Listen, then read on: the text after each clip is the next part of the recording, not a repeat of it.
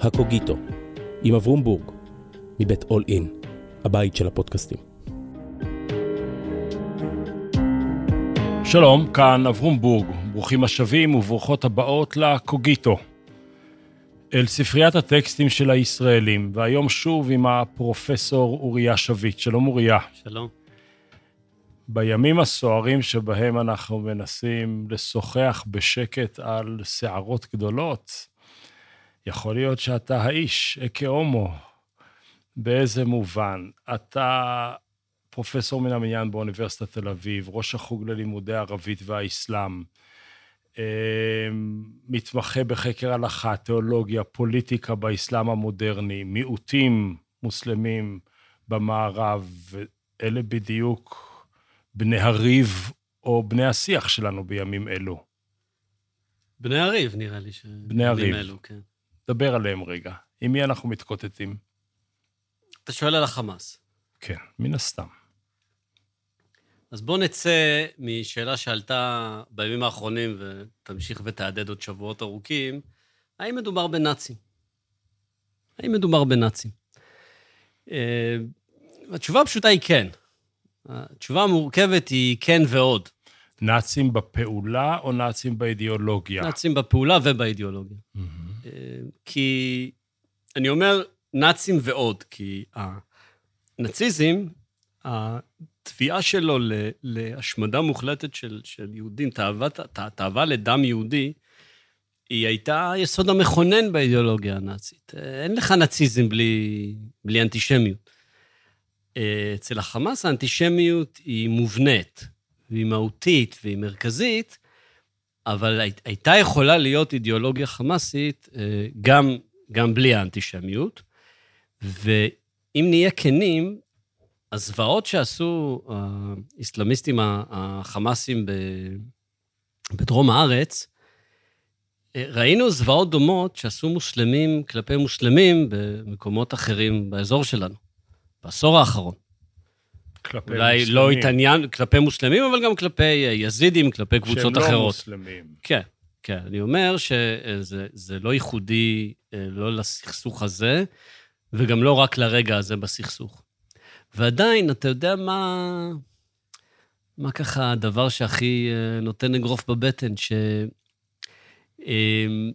שיש מה שאני אומר עכשיו, גם חשוב להגיד, הוא לא הצדקה של שום דבר, אני רק אומר, אני עושה איזשהו... כמתבונן. אני עושה איזה מדרג. אומר, יש סיטואציה שאדם אה, מבצע פעולה אלימה, קשה נגד אזרחים, אבל בוא נגיד שהיא נעשית בקבוצה מעורבת של אנשים, או נעשית בתוך להט קרב. פה יש לנו עסק עם קבוצה של אנשים שריגלו וסימנו מראש באיזה בתים יש תינוקות, כדי לשרוף ולפוצץ את התינוקות האלה. זו דרגה אה, שהיא כבר ליגה בפני עצמה. רגע, רגע. אני פחות רוצה בשיחה הזו אה, להיכנס לפרטים שהחדשות עוסקות בהם ולהגיע אל מתחת למכסה המנוע, ואתה בחרת להתחיל עם האנלוגיה ההיסטורית. בוא נגיד שלתנועה הנאצית, שהיא נציונליסטית, היא לאומית, היסוד העמוק שלה היה כמעט פגאני. היסוד העמוק החמאסי הוא מאוד מאוד דתי, אז כאן יש איזה... דתי ולאומי.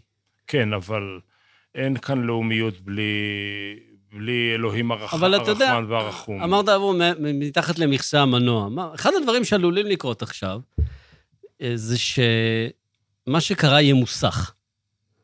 כלומר, הוא ימוסך ב... כי יש נטייה לפעמים, גם לאקדמיה וגם לפוליטיקאים לעשות את זה. ימוסך בז'רגון, ימוסך בהסברים פסיכואנליטיים, בהסברים סוציולוגיים. אני מאוד חושב שחיוני שלתקופת זמן ארוכה מאוד ולתמיד, הגולמיות של המעשה תיזכר. הגולמיות של המעשה. אחרי זה נלביש את האדם. קודם כל שהגולמיות של המעשה תיזכר.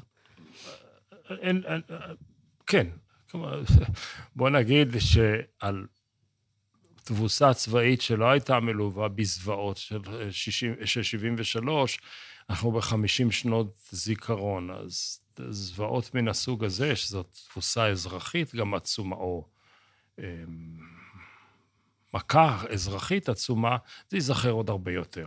אני מקווה. אז, אז נשאיר באמת את החומר כחומר גלם, אבל בואו נדבר על החמאס.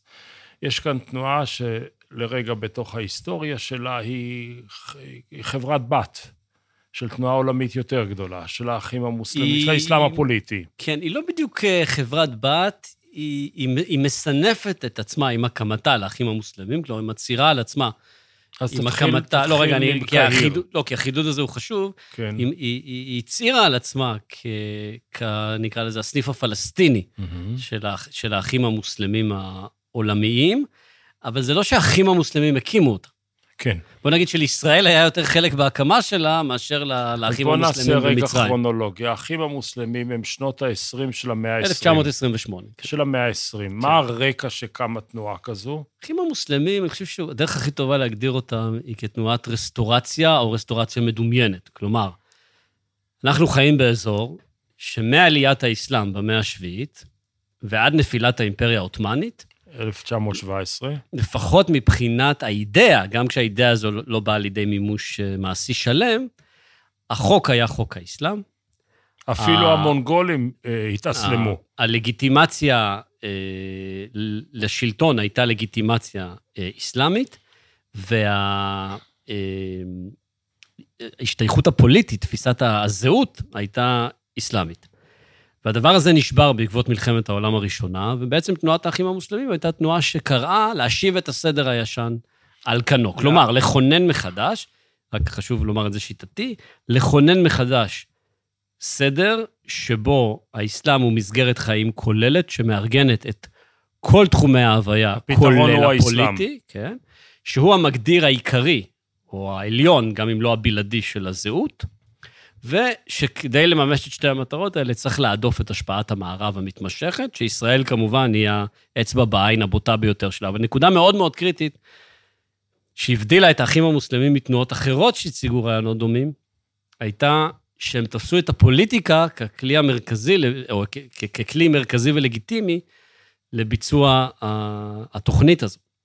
אבל שבמקביל, הם גם הסתייגו והטילו הרבה מגבלות על שימוש באלימות בתוך העולם המוסלמי להשגת המטרה, להשגת המטרות.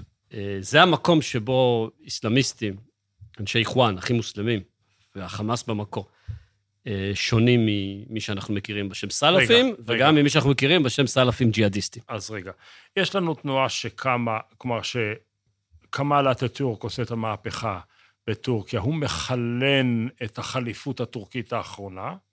המערב פה ב...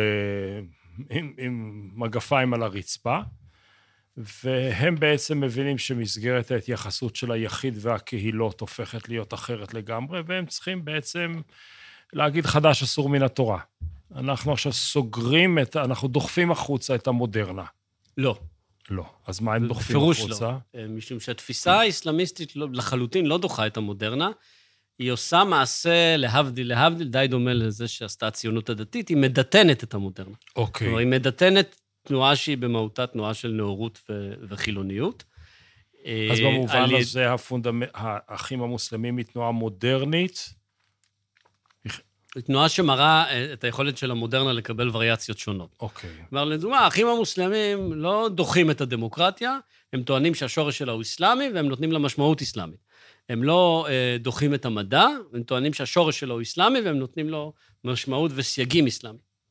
אגב, גם היחס של האחים המוסלמים לישראל היה יחס שהתאפיין בדואליות הזו. שמצד אחד, שנאה יוקדת ואי השלמה מוחלטת. שלא היו בואו בה נלמד. מהם, בוא נלמד מהם, כי הם מבטאים את האסלאם יותר מכפי שאנחנו לא, מבטאים הם אותו. מבטאים את היהדות. לא, הם מבטאים את האסלאם יותר מכפי שאנחנו מבטאים אותו.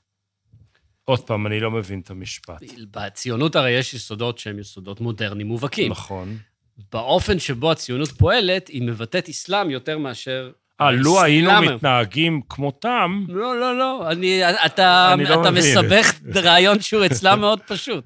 תראה, יש... יש מה זאת אומרת? הם- באחד הספרים של קרדאווי יש דו-שיח... אה, שזה דין. השייח הגדול של אל-אזהר. לא, קרדאווי... לא, הוא. קרדאווי- קרדאווי היה בסעודיה. בוגר אל-עזר, אבל הוא סיים את חייו בקטאר, במדינת הזדון, ושם הוא בעצם בילה מ-1961. והוא היה, הרבה פעמים כותבים עליו הסמכות הרוחנית של האחים המוסלמים. כן. הוא לא היה בדיוק גדול הדור, אבל הוא היה אדם שבתקופות מסוימות הייתה לו השפעה. עכשיו, אז מה הוא אומר? אז קרדאו יש דיאלוג דמיוני באיזה, באיזה ספר, שבו שניים מתווכחים. ושניים האלה, זה כמובן קרדאו, אתה יודע ששניים מתווכחים ואתה כותב, אתה, שניהם זה אתה. ואיכשהו הטיעון שלך גם תמיד ישכנע. אז אחד אומר, הכוזרי. אחד אומר לשני, איך יכול להיות שה...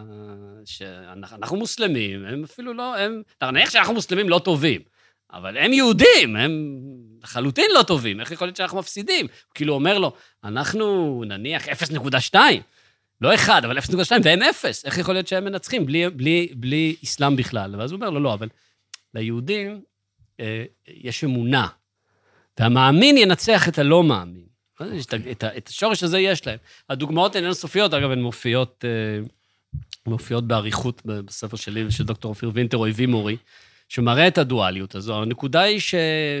אתה יודע, אפרופו, אה, אפרופו הרבה מהדברים שמדברים עליהם עכשיו, אני זוכר, הספר הזה יצא לאור לפני כבר עשור, אולי יותר. אני זוכר שסיימנו אותו בהצעה לקורא, אמר לו, תראו, כמה אה, אה, אה, כותבים אסלאמיסטים, איזה בקיאות יש להם בנו. בדברים, תשמע, זה דברים שלא יאמנו, בדברים הקטנוניים ביותר של הפוליטיקה הישראלית, בפרשת אבו חצרה, שמי זוכר אותה פה, דברים... כאלה. מה ישראלים יודעים עליהם? גורנישט. וכן, אז, שאלה אז, שראוי אז לשאול יש אותה. יחס דואלי, ובשנות ה-80 קמה בעזה אה, השלוחה החמאסית. היא מתפתחת כבר משנות כן. ה-70, אבל האינתיפאדה הראשונה מקימה אותה. מקימה אותה. שוב, אתה אומר כמה זה נשמע כזה פסיבי. ישראל, באופן אקטיבי, עודדה את האגודות האסלאמיות, שמהן צמח החמאס. מתוך שהיא- הנחה שחברות סעד וחינוך והשכלה יותר טובות מהלאומיות הפתחית. וגם שהם יהיו משקל נגד ללאומיות הפתחית והאש"פית בכלל. בוא נאמר שכשהיסטוריונים אה, יכתבו על התקופה, אני לא בטוח שהם ידונו את המדיניות הזו לכף זכות. אני אגיד משהו שלצערי הגדול, אני לא יודע איפה התיעוד שלו, אני פגשתי את שייח' יאסין בכלא. הייתי חבר כנסת והתקשרתי אז לראש השב"כ, שאני לא זוכר מי היה, אולי, לא זוכר מי זה היה, אמרתי לו, תקשיב, זו סוגיה דתית, הרי אתם לא מבינים בדוסים. תן לי לדבר איתו. מעניין. אז אפשרו לי ללכת את השיחה של כמה שעות, והרושם הגדול שנותר לי ממנה, שהבן אדם לא מבין בתיאולוגיה כלום. אה, יפה אמרת. וש... אחד הדברים המעניינים בתנועת... א', מאוד מסקרן לשמוע על השיחה, אז תכף נתחלף פה בתפקידים לא, לרגע, כי זה אוקיי. מעניין. אבל אחד הדברים המדהימים כשאתה קורא כתיבה אסלאמיסטית, זה כמה אנשים הם ריקים. עכשיו, חלק מהמאפיינים של, של, של אסלאמיזם, זה שהוא אמ, מדלג על הצורך ב... ב... זה לא אייתולות, זאת אומרת, הוא מדלג על ה... חסן אל-בנה היה בן 22, היה מורה ב- ב- בבית ספר, יסודי, אם אני לא טועה. אדם- מייסד האחים. כן, לא, אני לא כן. יודע אם היה לו תואר ראשון אפילו אז. אמ, גם קרדאווי, אגב, התחיל להעפיל לפסגה כשעוד לא היה לו דוקטורט. אז ה- אז יש פה דילוג על היררכיות של צבירת ידע, של גם אין הכרח שאתה תהיה אדם מבוגר, או כזה גדול תורה. אלא רק מה? אלא...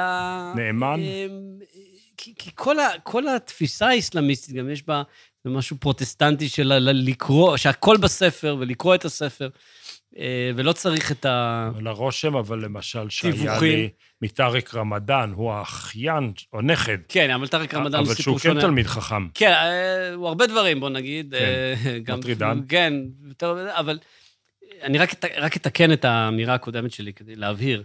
אה, יש הרבה פלפולים הלכתיים במחשבה האסלאמיסטית, אבל אם אני חוזר למה שאמרתי קודם, יש איזו תפיסה שבסוף אה, אתה, אתה לא צריך להיות השייח הכי גדול בשביל להבין את האמת כפשוטה. אה, ובאמת, אה, חלק מהאנשים הם אנשים ריקים.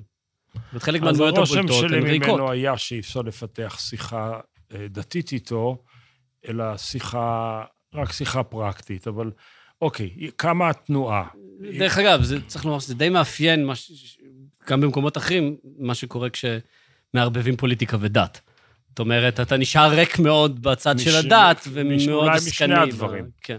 אני כן. רואה את העסקנים הדתיים אצלנו, שהם לא בייחוד תלמידי החכמים, לא ב- בהכרח תלמידי החכמים הגדולים ביותר. מה, אני חייב לספר לך, קפץ לי היום ביוטיוב סרטון של רב כלשהו, לא שם שאני מכיר, שהסביר שנתיבות לא נפגעה, כי כשבאו לשם המחבלים, יצאה רוחו של הבבא סאלי או משהו כזה ועטפה אותם. אה, ב... זה ברור. ב- לא, בקשקשת הזאת הפריע לי רק דבר אחד. הוא כל הזמן חזר ואמר שתי מחבלים, שתי מחבלים. אתה אומר, איך אדם שהתורה היא חייו... אני חושב איך- שאולי האקדמיה אפשרה את זה. שתי מחבלים? טוב, אה, זה לא זה לא נשמע טוב. אוקיי. אמ, כן, האקדמיה באמת אפשר, אני- אני בספק, אולי בצוק העיתים. כמה התנועה, ואתה אמרת שהיא חלק מאיזה פריים יותר גדול של האסלאם הפוליטי, שמה שמאפיין אותו אולי זה שבכל מקום האסלאם הפוליטי לובש את הצורות האפשריות של המקום. אז האסלאם הפוליטי בטורקיה לא יהיה כמו בירדן, ובירדן... אה, לא, האס- האסלאם הפוליטי בטורקיה היה מאוד דומה לאסלאם הפוליטי בירדן, ומה שעשה ארדואן, כשהבין לאן זה מביא אותם כל פעם מחדש, הוא בעצם אה, ברא מה שהיום במחקר נקרא אה, האסלאמיסטים החדשים, או ניאו-אסלאמיזם, אוקיי. שזה כבר וריאציה אז במצרים, שמעקרת, אני אגיד לך גם למה. את כי- האסלאם מתוך הפוליטיקה. לא, היא מעקרת את המהות של האסלאמיזם. תראה, אסלאמיזם אה, אה, של ארדואן, הוא באיזשהו מקום אה, כמו קולה בלי אה, מרכיביה הבסיסיים, בלי... בלי הנוסחה. כן, בלי הנוסחה. למה? סליחה שעולמי צר כל כך. אה, למה? כי כל המהות של האסלאמיזם זה הטענה שאתה לא יכול להפריד בין דת למדינה, כי דת נכון. ומדינה באסלאם זה אחד. והתרפייה לחזור לימים שלא הייתה הפרדה כזאת. בא ארדואן, וקיבל עליו את הנוסחה הזו של הפרדה בין דת למדינה. זו הסיבה שהוא לא הנוסחה גמר בכלא. הקרמליסטית. כן, קיבל אותה. עכשיו, יש טענה שהוא לא קיבל אותה באמת, ושבהינתן ההזדמנות, אה, זה... אה, אה, טורקיה תהיה מדינת האייתולות, אבל בינתיים זה לא קרה. אז אני אגיד, האסלאם הפוליטי בירדן ובמצרים הוא לא אותו דבר, וגם בחמאס הוא לא אותו דבר, וגם בתוך ישראל התנועות שמיוחסות לאיחואן הגדול לא, שונות. בישראל קרה תהליך מרתק, שהוא אולי נושא לשיחה אחרת. אבל במהות האסלאם הפוליטי ב- בירדן ובמצרים, אה, במהות האידיאולוגית, אין הבדל. לא באידיאולוגיה, בפרקטיקה הפוליטית של המותר והאסור. פרקטיקה, אתה יודע, במצרים אין היום מותר. אה, ובירדן הייתה הליכה יותר זהירה על הסף, אבל זה מתחיל גם מזה שירדן ומצרים הן מדינות שונות ב... ואיך בכל זאת מתוך המשפחה, משפחת האחים הזו, נולדת תנועה כל כך רצחנית? כמו החמאס? כן. אז א', אתה אומר כל כך רצחנית, שוב, בוא נזכיר לעצמנו ש, שהסוג הזה של האלימות לא זר ל, ל, לאזורנו.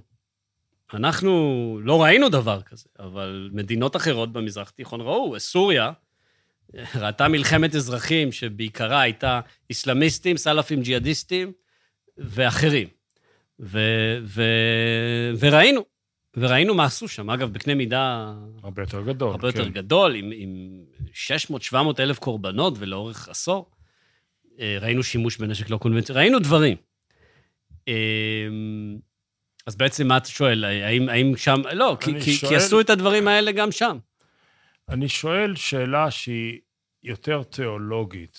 האסלאם על אה, אה, מאות שנותיו, הוא תיאולוגיה אנושית שלא שונה בהרבה מהתיאולוגיה היהודית, מאוד קרובה לה בהרבה מאוד דברים, לא שונה מהתיאולוגיה הנוצרית בחלק מן הדברים. אני מנסה להבין איפה אה, תנו, אה, רעיון דתי שהוא הומני על פי תפיסתו, עבור כלל האנושות, הוא עוסק בתיקון עולם, עובר פתאום לשיטה של קטל. את הנאצים אני מבין את התהליך שהוביל אליהם. תראה, מה שיעזור לך מאוד להבין את זה, זה להבין שהנחות היסוד שלך לא נכונות. אז, אז, אז זאת אומרת, הרעיון... תקלקל אותם. אה, אה, ה- ה- התיקון עולם, אה, אה, אנושיות וכולי, התפיסה של החמאס היא שאלוהים... לא של החמאס, של האסלאם, בכללו. בסדר, אני אומר, אז אין, אז בואו נוריד את הידיעה. כן. אין האסלאם בכללו. זה שכשאנשים אומרים, אה, זה לא האסלאם, על, על, על, על על הסכם משהו. שלום, או אומרים, כן. זה לא האסלאם על, על מה שקרה ב-7 באוקטובר, אה, אני אומר, חברים, לא זה האסלאם ולא זה האסלאם, האסלאם זה מה שבני אדם עושים ממנו. וזה נכון, אגב, לגבי כל דת. עכשיו, זה לא אינסופי, זה לא שאפשר לעשות ממנו כל דבר, אבל אפשר לעשות כמעט כל דבר. ואפשר אה, לקרוא את הקוראן ולמצוא בו סימוכין אה, מאוד משכנעים לחתימה על שלום עם ישראל. והיו אנשים שעשו את זה כשהם נדרשו לכך. הזכרת את אלעזר. אפשר לקרוא את הקוראן ולמצוא בו, וגם את המסורות, ו- ולמצוא בהם סימוכין מאוד משכנעים ל- למאבק אה, רצחני כזה. הדתות היסטוריות שיש בהן כל כך הרבה רבדים וזיכרונות והתפתחויות פנימיות שההלכה שלהן מתפתחת או החשיבה, בטוח שיהיה את הכל, כלומר, הפוך בה והפוך בה דחולה בה. זה, בדיוק. זה טבעי לסוציאליזציה של הדת. אני עדיין שואל, האם המנגנון הזה שאדם דתי יכול להפוך להיות לקטלן בשם הדת, זה דבר שהוא ייחודי לאסלאם לא, מה, מה זה מסע הצלב לדוגמה? בימינו? בימינו אנחנו רואים כן. זוועות שמבצעים חיילים אה, רוסים באוקראינה נגד, אה, נגד מי שהם תופסים, הרי זו עילת המלחמה האמיתית, שהם תופסים כבני האומה שלהם. אנחנו ראינו זוועות ברואנדה, שביצעו, אבל זה שבוצעו לא בשם בתוך הדת. אפריקה. אמ, וכאן זה א', בשם א', הדת. א', במקרה הרוסי זה לא לגמרי לא בשם הדת. וב', תראה, החמאס זה לא רק בשם הדת. זה לא רק בשם הדת. בוא, נרגע, בוא נבחן רגע את הטיעון הזה שזה בשם הדת. מה הטענה החמאסית נגד הציונות ונגד ישראל? ולמה העמדה היא שאי אפשר להתפשר איתן? כי זו אדמת וואקף. כי זה, כי זה הקדש. אה, למה זה הקדש? כי פעם זה היה כי מוסלמי. פעם הייתה כאן ריבונות מוסלמית, בית אוקיי. האסלאם. אז איפה חמאס ספרד? איפה חמאס סרביה? יבוא. איפה חמאס רומניה? איפה חמאס קפריסין? איפה? איפה לא נמצא. למה? למה? כי היסוד הלאומי מדליק את זה. עכשיו זה ניטרו וגליצרין. גם היסוד הלאומי, אבל גם דבר שאתה אולי לא תאהב לשמוע, אבל גם האמונה שהניצחון אפשרי. כלומר, אני אגיד לך את זה כך. מתוך תפיסת העולם האסלאמיסטית, מתוך היסודות שלה, גם מתוך האופן שבו אסלאמיסטים מבינים את ההלכה האסלאמית, אפשר להצדיק פשרה עם ישראל. הדת, ההלכה, היא לא החסם לזה. אין בה משהו שלא מאפשר את זה. מה שמונע את הפשרה זה האמונה שלא עזבה את, את לפחות חלק משמעותי מהחברה הפלסטינית, שהניצחון אפשרי, ובטווח זמן שהוא לא דמיוני. כלומר, להם יש בראש, או באיזו תודעה עמוקה, תוכנית הכרעה. למה שלא תהיה להם? אני שואל, אני לא, לא אני, אני, מתווכח. אני אומר, כאילו, כשאלה רטורית, למה שלא תהיה להם? ואני, ואני אשאל למה שלא תהיה להם. הסכסוך הישראלי-ערבי התאפיין עד שלב מאוד מאוחר שלו, בכך שישראל פעם אחר פעם הביסה את הלאומיות הערבית ואת הלאומיות הפלסטינית. גם אה, מלחמת יום הכיפורים, במונחים צבאיים לפחות, אתה יודע יותר טוב ממני, הייתה, הייתה הכרעה ישראלית אה, מוחצת. אבל תודעתית, זה אה, מלחמת. ניצחון מצרית. יכול להיות. שם. יכול להיות. כן. זה אגב גם חלק מהבעיה של, של אומות שחיות בכזב כ- כדרך חיים. זאת אומרת, מוזיאון המלחמה של מצרים הוא, הוא עדות לבעיה עמוקה שיש בחברה המצרית, לא לבעיה שיש כאן. אבל אני רוצה לחזור לאסלאמיסטים. אין לאסלאמיסטים את חוויית התבוסה הזו.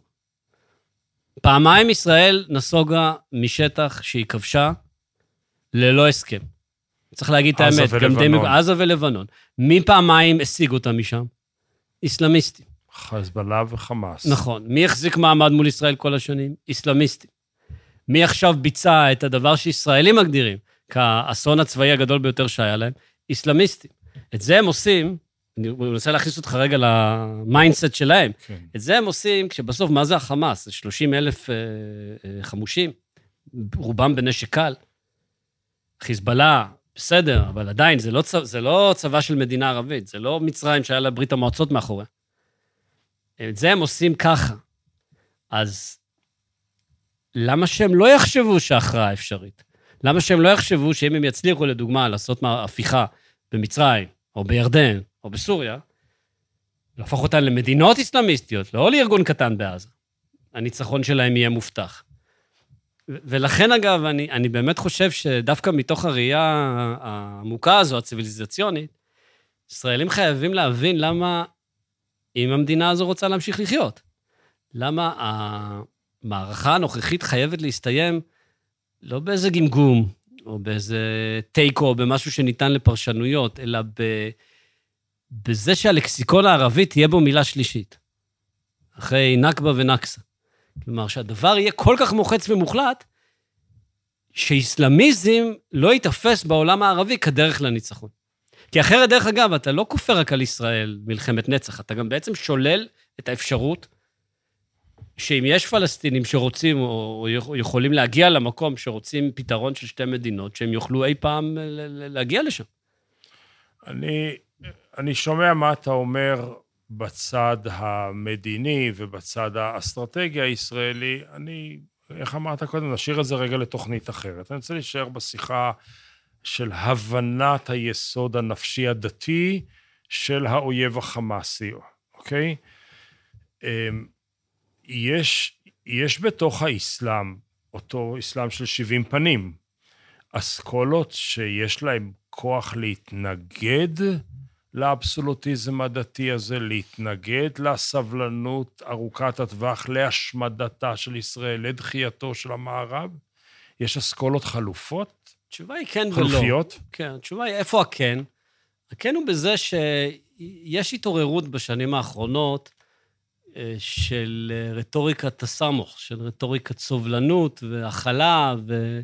וקבלת האחר. יש, יש מגמה כזו, שהסכמי אברהם, אגב, מבטאים אותה בין השאר. כלומר, אה, שאתה יכול למצוא לה עדים באיחוד האמירויות, בבחריין, במקומות אחרים.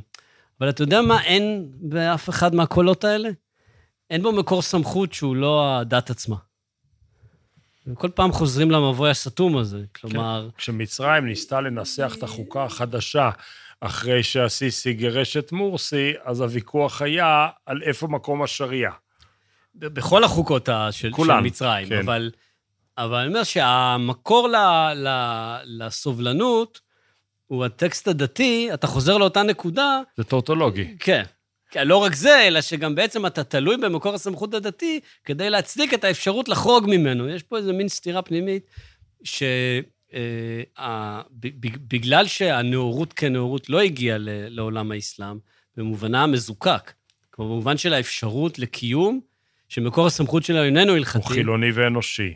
כן, אז, אז אתה כל פעם נתקע בקיר הזה מחדש. אבל אפשר להגיד את זה גם כך, שבמסגרת ההבנה המקובלת של ההלכה האסלאמית בעולם האסלאם, אפשר לחיות בשלום עם ישראל.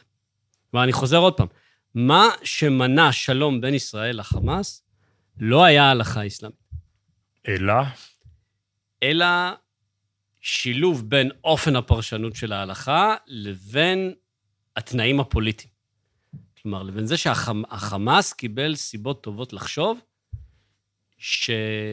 אה, יש לו על מה להיאבק, באלימות. עכשיו, אז עכשיו אתה אוריה שביט, יועץ דתי לממשלת ישראל החילונית, הרציונלית, המודרניסטית וכולי, שאפילו הדתיים שבה לא מבינים תיאולוגיה, אבל זה, זה עוד חמש תוכניות אחרות, ואתה אומר להם, תעשו אגרוף מימין, תעשו אגרוף משמאל, זה אני סומך עליכם שאתם יודעים מה לעשות, mm. אבל מה צריך לעשות במובן של הקרב התיאולוגי, כדי להוסיף את המילה השלישית.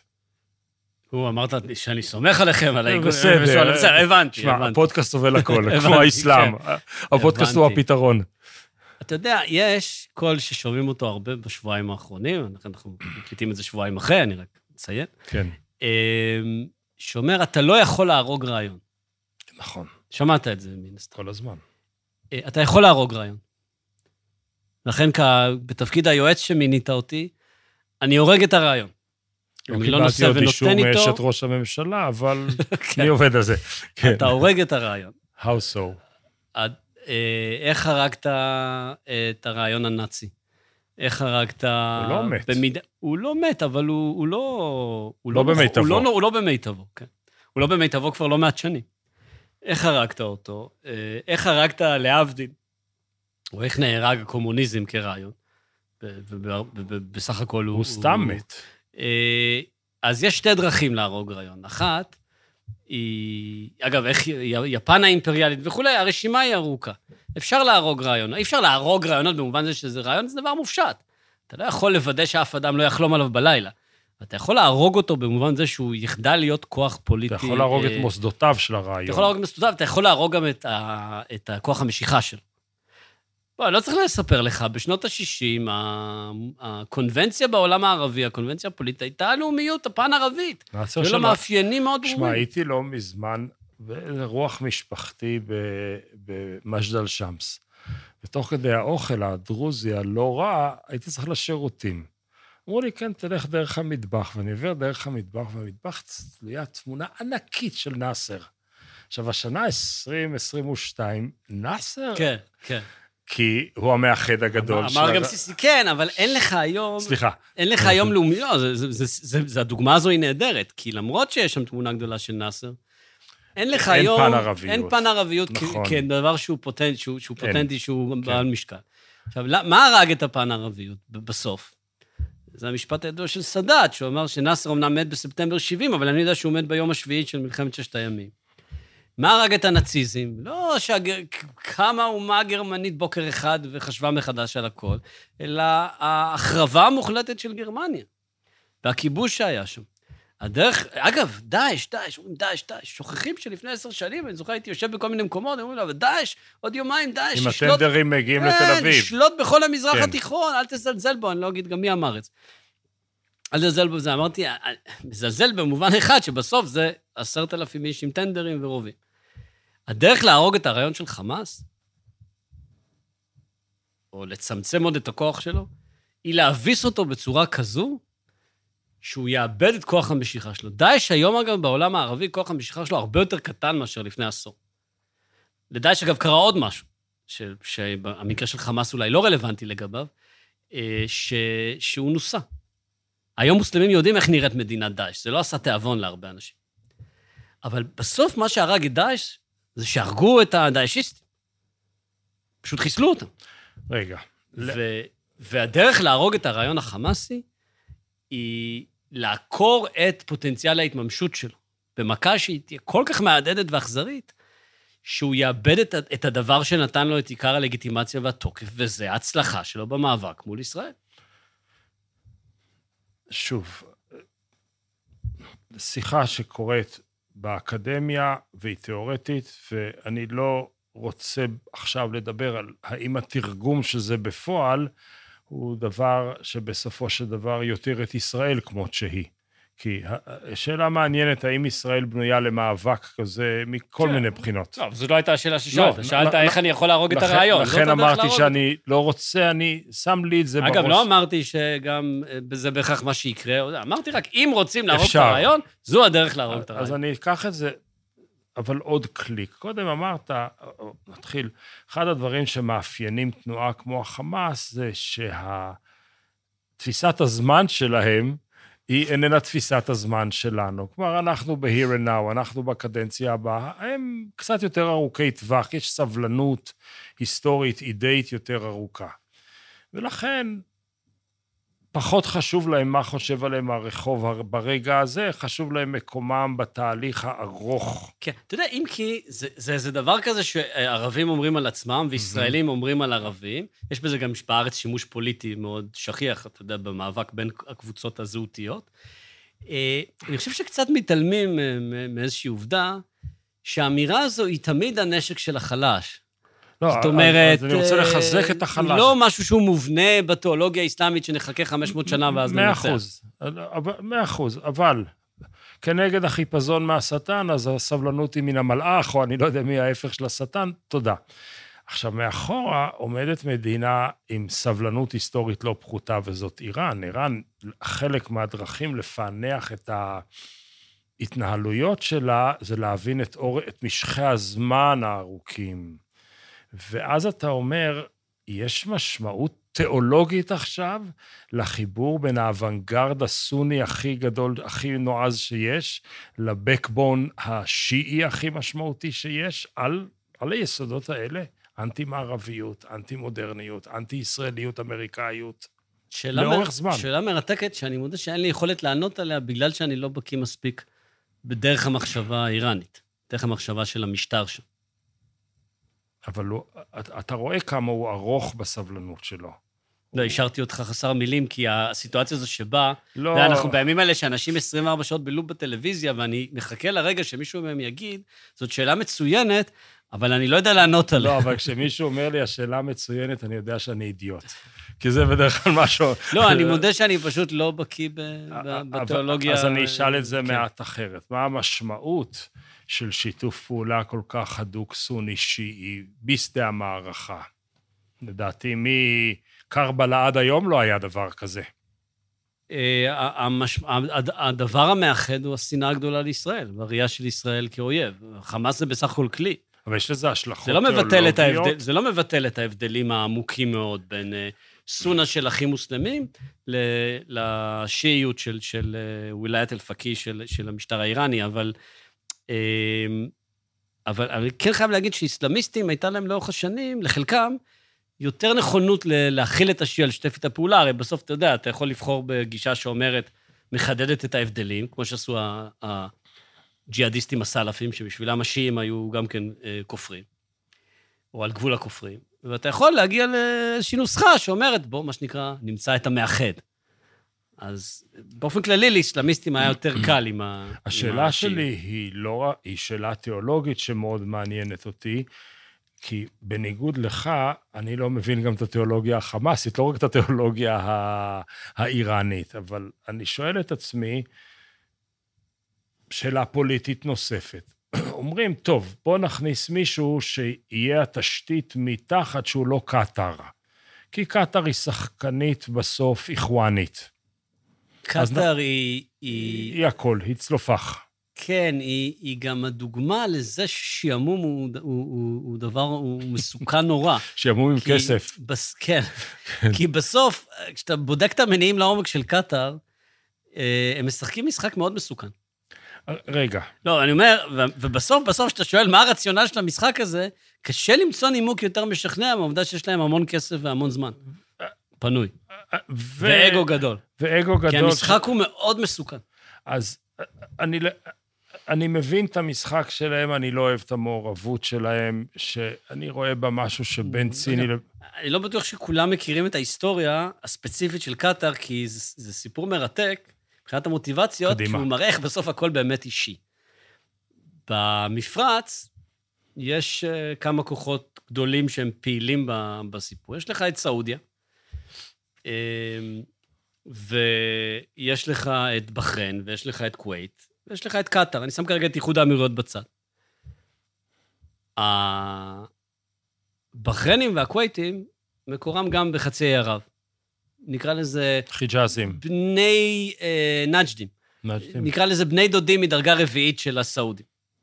היה רעב, היה זה, נדדו למפרץ בימים שהדבר היחידי שהיה בו זה את אה, שליית הפנינים. לא היה, אף אחד לא 50 חשב שנה. על נפט, כן. ה- הבחריינים והכווייתים, בני דודים מדרגה ראשונה, זה ממש משפחה.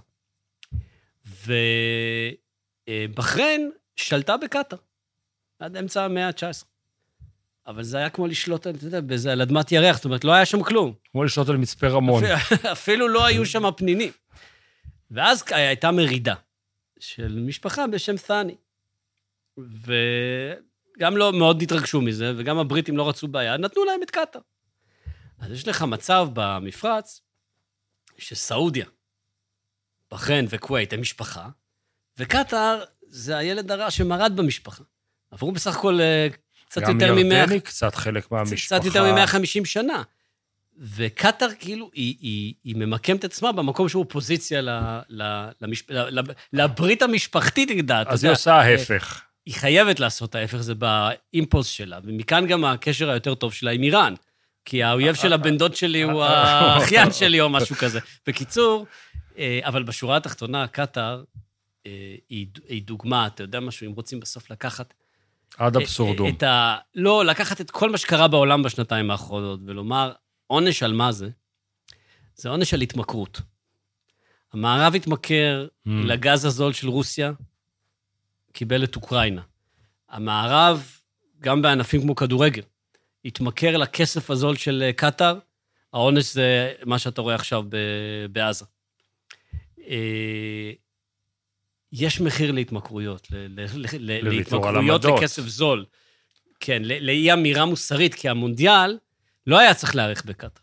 היה צריך להיערך בקטאר רק אם ההתניה היא שקטאר מפסיקה לתמוך בחמאס, מפסיקה להיות צינור חמצן שלו. רגע, הלכנו רחוק. הלכנו רחוק, אבל, רגע. אבל, אבל, אני זוכר ממש בזמן המונדיאל המושחת והמופקר הזה, שלא פעם עברה לי בראש המחשבה שהישראלים שיושבים ומריעים למסי, גם באיזו אותנטיות מזויפת כזאת, אה, לגבי חלקם לפחות, האם הם מודעים לעובדה שהם בעצם מריעים עכשיו לקטאר, בעצם מריעים עכשיו לחמאס? אני לא יודע, אני ירדתי למרוקו. אה, שהייתה הדבר הכי אותנטי בכל המונדיאל הזה. המושחת, המסואב וה- והבלתי. נסלח מבחינת זכויות אדם. עכשיו, קטאר, אומרים, נניח העניינים שלי עם קטאר הם פחות, אה, אני פחות מכיר את הרכילות המשפחתית לצערי, אני, אני רואה שאני צריך להיכנס לנושא הזה. כן, ללא ספק. אמ, אני לא מצליח אף פעם להרגיש בנוח עם מי שמממן את, שני, את כל הצדדים. כלומר, תממן צד אחד, אני יודע איפה אתה עומד. כל הצדדים, חמאס ומסי? למשל, כן. כן. זאת בדיוק החנופה, אני נורא מערבי מצד אחד ואני נורא אנטי-מערבי בצד השני, וכולי. או להיות שחקן שמשמש אה, הארנק של ממשלת ישראל כדי לדפוק את הפלסטינים ברמאללה, דברים מורכבים מן הסוג הזה. ואז אומרים, טוב, נחליף את התשתית המדינתית הגלובלית בסעודיה. ואז אני שואל את השאלה הבאה. סעודיה עד לפני שבועיים הייתה מתח מובנה בין המשפחה הדתית למשפחה המלכותית. לא, זה כבר מזמן לא. פירקו את זה. כן, בייחוד תחת. תחת הנוכחי. כן, כן. אבל האם ההכנסה של סעודיה לתוך לא הארי החמאסי לא יעורר בסעודיה את הווהביה שהלכה לישון קצת? והיא, ברוך השם, הייתה פעילה עד לפני אתה- 20 שנה. תראה, הווהביות, בגלל, זה נושא לשיחה מרתקת של, שהיא מאוד ארוכה, אבל רק בתמצית. הווהביות, שהיא בעצם, השם היותר מקובל היום בערבית הוא סלאפיות. כמו כן. שאומרים ווהביות, הכוונה לסלאפיות מסוג מסוים. אה, יש לה תפיסה של אה, פסיביות פוליטית מוחלטת. כלומר, אם אתה מעורר אותה, אתה מעורר רעיון של פסיביות פוליטית. יש תנועות אה, שהתפתחו מתוך הסלאפיות שהן לא פסיביות, סלאפיות פוליטיות, אבל זה כבר סיפור אחר. אני אגב זוכר בהקשר הזה, אני זוכר את עצמי, עשיתי הרבה עבודת שדה במסגדים הסלאפיים, בין השאר של ברמינגהם. זוכר את עצמי ב-2000, ו... אולי כבר ב-2013 או ב-2015, אני יושב עם, עם המנהיגים של הסלאפיה הבריטית, והם נורא מפתיעים אותי בזה שהם אומרים, מבחינתנו חמאס הם כופרים. מה? איך כופרים? הם הפילו שלטון מוסלמי. בזמן שחובת המא- המאמין היא ציות. ציות לשליט. את הח- את השלטון של הרשות. כן, מעניין. כן, כן. מעניין. זה אנשים, אגב, שבהרבה סוגיות הם הרדיקליים ביותר. מבחינתם, החמאס הוא תנועה של כופרים. אני, אני מת לדבר, אבל זה לא יקרה עכשיו, על האם יש פוטנציאל לאסלאם מערבי, כמו שיש יהדות מערבית ונצרות מערבית, אבל זה לא לעכשיו. אל תתפתח אחר לא פיתויי. לא התפתח. כי זה. כי אתה אומר גם את המילה פוטנציאל, בזמן שהדבר שאתה קורא לו פוטנציאל, הוא כבר שם. הוא הוא מתפתח. אני, אני לא מפסיק לצטט מה ששמעתי ממך על, על משך הזמן של הרמדאן בקוטב הצפוני. האם אנחנו הולכים לפי ההוא של ה-22 שעות חושך, ההוא לפי 22 שעתיים אור? אה, כן. כן, אבל זה אגב דווקא דוגמה לשאלה הלכתית, שאת לא חייב לפתח אותה דווקא במערב, כי השאלה עומדת נכון, מי כשאלה. המרכז של ההוויה הדתית? יש ברמה הזהותית, ברמה ה- ה- של, של הקיום היומיומי, אתה יודע, הסביבה מולידה את האדם. אז, יש דברים שמתפתחים שהם, שהם אז אני אה, אשאל מרתקים. בהקשר הזה. באינטואיציה, אני מרגיש שיש איזושהי תנודה בקונטיננטים המוסלמים באירופה. היא הולכת להרבה מקומות, גם לדיאלוג וגם לניכור. ואת שניהם אני רואה, ואני לא יודע להבחין מה הצפון אפריקאים תורמים לזה, מה הטורקים תורמים לזה, מה הערבים תורמים לזה, אבל בניגוד לך, אני לא הולך, אני לא מבין, אז אני צריך להקשיב לאנשים כמוך כדי להבין, אבל קורה משהו. עכשיו תאר לך שהסביבה העזתית לחמישים שנה הקרובות תהיה סביבה ישראלית. זאת אומרת, אנחנו נהיה ה-one state שלהם, כי הדרך היחידה שיהיה law and order, כמו שאתה רוצה, זה לעשות מה שאתה עושה ב- בירושלים ובאבו גוש ובחיפה ובתל לא, אביב. אני לא מסכים איתך. אני, אני לך רגע עם ההיפותזה שיש שם one, יהיה one state, שישראל תהיה השלטון. לא, לא, אבל לא יהיה שם one state. יש שם, אה, כמו שהיה אה, כיבוש אמריקאי באפגניסטן, יש שם כיבוש ישראלי, כמו שהיה בין 67 ל-93. היו פחות קורבנות בצד שלהם, והיו פחות קורבנות בצד אני שלנו. רוצה ללכת למשהו מופשט, תיאורטי לגמרי. אה, היה ויהיה, היה אוקיי, ו, בדיוק. לו אוקיי. יצויר, כמו שאומרים אצלנו כן. בישיבה. אוקיי? לו יצויר שיש שם, יש one state, יש שלטון ישראלי, נוצרת סביבה מערבית. יכול להיווצר דיאלוג בין הזרמים המוסלמים הדתיים האלה לבין המערביות שאנחנו מייצגים, כמו שהוא נוצר בהלסינקי, או בעיריית לונדון, או ב... אני לא יודע איפה? או לא. במלמה? לא. כי? כי זה לא אה, הלסינקי וזה לא מלמו, והסכסוך כאן הוא גם סכסוך לאומי טריטוריאלי. והוא סכסוך שיושבים בו אה, פליטים, או אנשים שרואים את עצמם כפליטים. ו... ויש פה הרבה מרכיבים אחרים. אמר לי אה, סמי אבו שחאדה שהוא יפואי, ואוהב יפו. אמרתי לו, סמי, מה נשמע? אז הוא אמר לי, אברום, זה נורא. אני אומר לו, מה נורא? הוא אומר לי, יפואים מעזה מפציצים יפואים. כלומר, פליטים מ-48, וואו, אני לא יודע מי נעשה לב, חשבתי, כן, זה, זה לב הטראומה המתגלגלת שאתה מתאר. כן, אה, תראה, אני כן חושב ש... שזהות ערבית-ישראלית היום, אה, אני, אני גם משתמש במונח הזה, הוא לא הוא מונח בעייתי, אה, אני בדרך כלל לא, לא משתמש בו ככה, אבל זהות ערבית-ישראלית היום היא, היא זהות שונה מזהות פלסטינית, שאין, אין, שאין בה המרכיב הזה של האזרחות, ו, ולכן כל סביבה מייצרת טיפוס, חד, טיפוס חדש באיזשהו 75 שלב. שנה שלנו בעזה ייצרו את הסביבה הזו.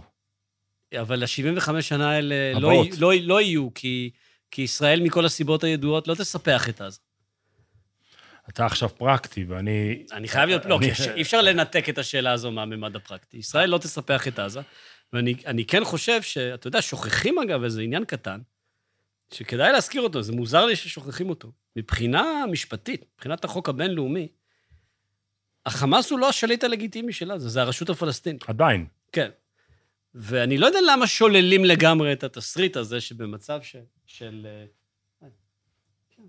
אה, למה שוללים לגמרי את התסריט שבמצב של, אה, של אה, שלטון ישראלי להחזיר ממושך, ה- את הרש"פ. כן. הם לא יכלו לעשות את זה מיד יום אחרי, כי אז הם יתפסו. כבוגדים. אבל במצב שיש שם אנרכיה אה, מוחלטת ויצח מישהו, יכול להיות שיקחו על עצמם את התפקיד. עמנואל סיוון ואפלבי לימדו אותנו ש, אמ, שתנועות פונדמנטליסטיות בעת הזו מייחסות למנהיגים שלהם איזה תכונת אה, אל טעות. כלומר, the, the, the, the queen can do no wrong. האם יכול להיווצר מתוך עזה, והמילה השלישית, או הקונספציה השלישית שאתה מחפש אותה, מצב דתי פנימי, שייחסו טעות למנהיגי החמאס בעת הזו, קודם כל, אני לא מכיר תפיסה של חסינות מטעות למנהיגים אה, חוץ מבישראל. כן, אה, לגבי סוג מסוים של מאמינים. כן, סוג כן. מסוים של מאמינים, כן. אה, אז, אז לכן, זאת אומרת, לא, לא, אני לא, לא חושב שצריכה להיות פה איזושהי טרנספורמציה, המצב שתיארת לא קיים. אה, אני, אני שמעתי את זה לא אחת מעמנואל וגם קראתי את זה אצלו. שמי מי לדוגמה חסין מטעות? המנהיג הדתי. המנהיג, לא, אין, אין, אין, אין חיה כזאת. ב... יש בתפיסות מסוימות של סופיות, אה, אני לא בטוח אפילו אבל היא שבאסלאם לא השיעי שחקנית יש... פה, הסופיה, נכון, נכון. שמחת החיים הסופית כן, לא וגם זה לא בתפיסות פה. מסוימות. אין תפיסה שמנהיג דתי הוא חסין מטעות, להפך. האסלאם מטיל על המאמין עול מאוד כבד בזה ש... ש אמ, בעצם אין עשה לך רב. זאת אומרת, אתה כמאמין מחויב לבדוק את הדליל, את, ה, את. האסמכתאות של הפסיקה שאתה מקבל. אתה לא יכול לפתור את עצמך בלהגיד, כלומר, יש הנחה על, על סיטואציה כזאת, אבל אתה יכול לפתור את עצמך לגמרי בלהגיד, הוא אמר. הוא אמר. אז אני חושב שזה בדיוק הפוך אולי מה, מהתיאור הזה. אז כנראה שלא הבנתי, זה או קורה, ש- נכון? כן, או שאני לא או הבנתי. שקראתי גם משהו לא כן. נכון. ושאלה אולי אחרונה, לפחות העולם שבו אנחנו חיים הוא עולם שאו בסוף המלחמה או לפני המלחמה הבאה, עושים מאמץ של הידברות. ישיר, בתיווך, בדרך מישהו שלישי. בהנחה שיום אחד תיפתח איזושהי שיחה עם החמאס, היא יכולה להיות דרך קטרי, היא יכולה להיות במישרין במעבר הגבול, אני לא יודע מה היא תהיה. יש על מה לדבר איתם? לא עם מי דווקא, אבל על מה? אז התשובה היא בשני ממדים. אני לא יכול להפריד פה בין, אתה יודע, בין הממד של התכלס, של, של המציאות, לבין השאלה התיאורטית. האם יש על מה לדבר איתם? כמו שאמרתי, בתוך התיאולוגיה החמאסית, בכלל, בתוך התפיסה האסלאמיסטית, אין משהו שהיה צריך בהכרח, באופן מוחלט, למנוע אפשרות לפשרה, אפילו אם היא ארוכת טווח ולא מוחלטת, אלא רק מגודרת בזמן. אבל אני באמת חושב שמה שקרה לפני שבועיים אה, ש, שינה משהו. זה לא, זה לא אבן דרך בסכסוך. הוא הפך את הקבוצה הזו אה, לקבוצה שזכות הקיום שלה היא כמו זכות הקיום של הנאצים. זאת אומרת, מבחינתי, תשאל, תשאל אותי עכשיו, אחרי, כמובן דרך האנלוגיה, האם בסוף מלחמת העולם השנייה, אז יש עכשיו על מה לדבר עם הנאצים? לא, אבל היה מה לדבר עם גרמניה, אז אם אני אקח... אה, לא, אני רגע, לא... אז אם אני אקח את כן. האנלוגיה שלך, אני אגיד, יש כאן הישג פלסטיני יוצא דופן, צריך לדאוג שאת הקרדיט יקבלו כאלה שאנחנו יכולים לדבר איתם. אז א', אני לא רואה כאן לא הישג. קרדיט אולי, כן. אבל את לא, הפולו אני מבין, קודם כל, אני לא רואה כאן הישג. אתה יודע, היה בנורבגיה, אה, לפני כבר יותר מעשור, בחור אחד אה, לא בריא בנפשו, אה, כנראה, אבל לא ברור, כי הוא, נדמה לי שהוא הורשע כבריא בנפשו. וואלה, הוא- אה, כן, ובבית סוהר מאוד נוח. כן, טוב, כי זה נורבגיה. כן. אבל הבחור לבד, עם רובה, כשנכנס לשטח אזרחי שלא היה מאובטח, רצח 77 בני אדם.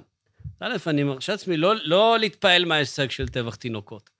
אה, אחרי שהחמאס יחוסל, יושמד בצורה מוחלטת, אבל מוחלטת, כלומר שלא לא, לא, לא יישאר תרמיל,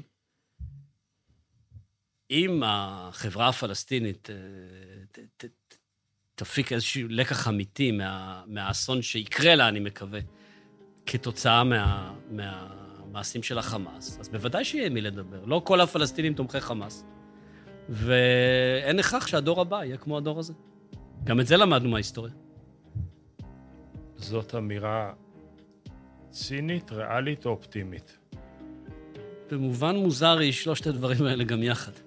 אוריה, תודה רבה. תודה לך. כתמיד.